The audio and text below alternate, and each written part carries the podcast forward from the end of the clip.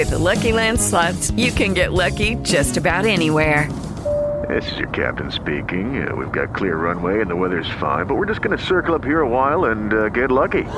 No, no, nothing like that. It's just these cash prizes add up quick. So I suggest you sit back, keep your tray table upright, and start getting lucky.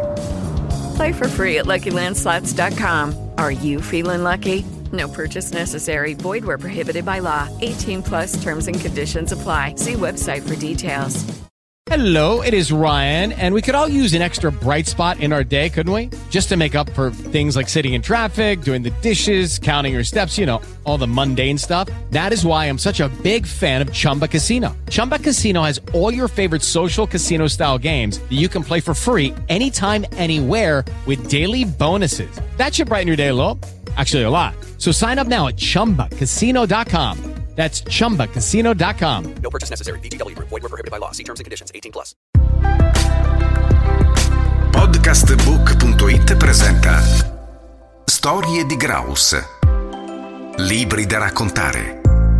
Abbiamo ancora tanti libri da raccontare all'interno di Storie di Graus. Ben ritrovati a tutti da parte di Ivan Scudieri. Abbiamo con noi oggi ancora un autore di Graus Edizioni che risponde al nome di Sabina Uolo. Ciao Sabina. Ciao Ivan e grazie per l'invito. Oggi Sabina ci parlerà del suo libro che si intitola Disabilità, unicità in condominio. Cara Sabina, tu che ormai hai preso il filone di scrivere eh, relativamente a temi condominiali, in questo quarto volume della tua collana condominiale, se si può chiamare così, tratti proprio del tema della disabilità. A te la parola. Grazie Ivan per darmi la possibilità di, di, parlare di un argomento poco trattato in ambito condominiale. Devo ringraziare Edizioni Graus e Piero Graus per aver proprio creato una collana, I Coralli, che tratta di queste mie visioni del condominio. Questo libro ho voluto fortemente eh, uscisse per il 3 dicembre, giornata internazionale della disabilità perché si parla tanto di inclusione, mm, ma non sempre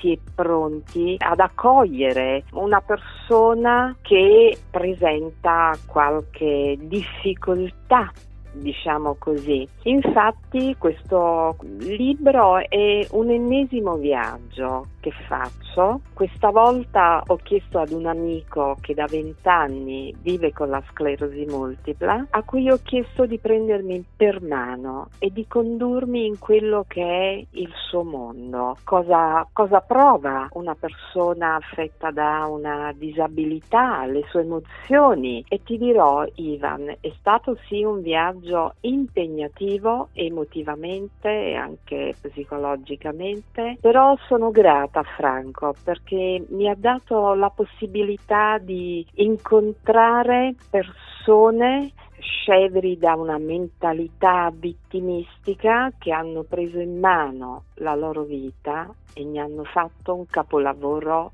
emotivo. È stata un'esperienza mm, coinvolgente e l'intento è un desiderio eh, e mi auguro che il lettore riesca a percepirlo, è quello di riflettere riflettere, riflettere le difficoltà che a volte la persona disabile può incontrare all'interno del proprio condominio, lì dove ci sono delle barriere, soprattutto in quegli edifici datati e che molte volte si sentono dire un no all'installazione di un ascensore piuttosto che ad un servoscala, cioè e allora chiedere io mi sono chiesta perché ci sono questi no. Allora porre il lettore in una posizione di riflessione. Io ricordo durante un'intervista qualche anno fa Ezio Bosso, noto compositore, pianista, direttore d'orchestra,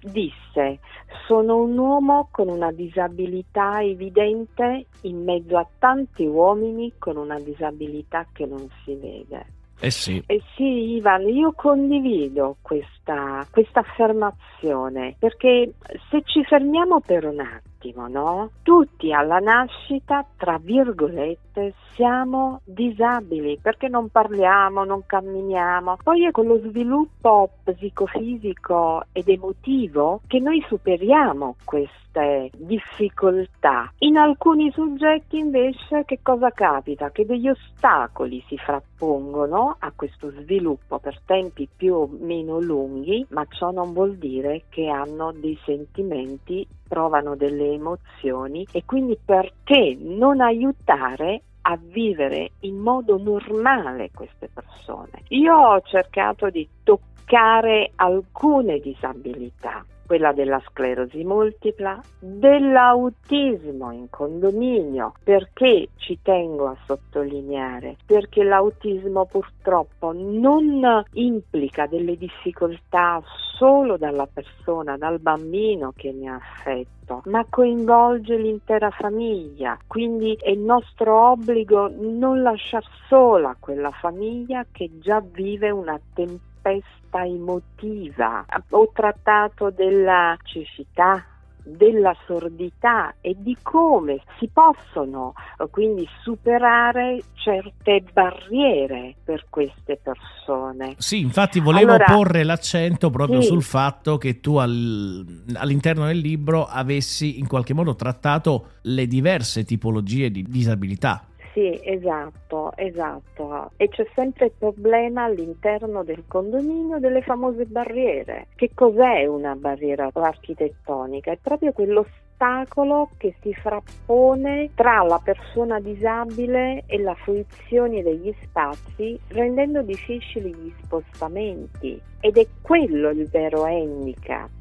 quindi perché eh, non rileggerci l'articolo 3 della Costituzione che sancisce il principio di eguaglianza formale garantendo pari dignità sociale. Quindi ricordiamoci queste cose, piccoli accorgimenti che possono rendere migliore la, la vita quotidiana della persona disabile e perché no considerare la disabilità presente in condominio come un'occasione di miglioramento dello stesso edificio. Insomma, è un, un argomento ad oggi poco poco trattato, forse perché non lo si conosce del tutto, forse perché spaventa e io che sono temeraria l'ho toccato ma con semplicità e credo di averci messo il cuore. Grazie Sabina per essere stata con noi. Grazie a te Ivan. Abbiamo avuto con noi l'avvocato Sabina Vuolo che ha scritto questo bel libro, ve lo ribadisco ancora una volta, Disabilità Unicità in condominio Graus Edizioni. Podcastbook.it ha presentato Storie di Graus. Libri da raccontare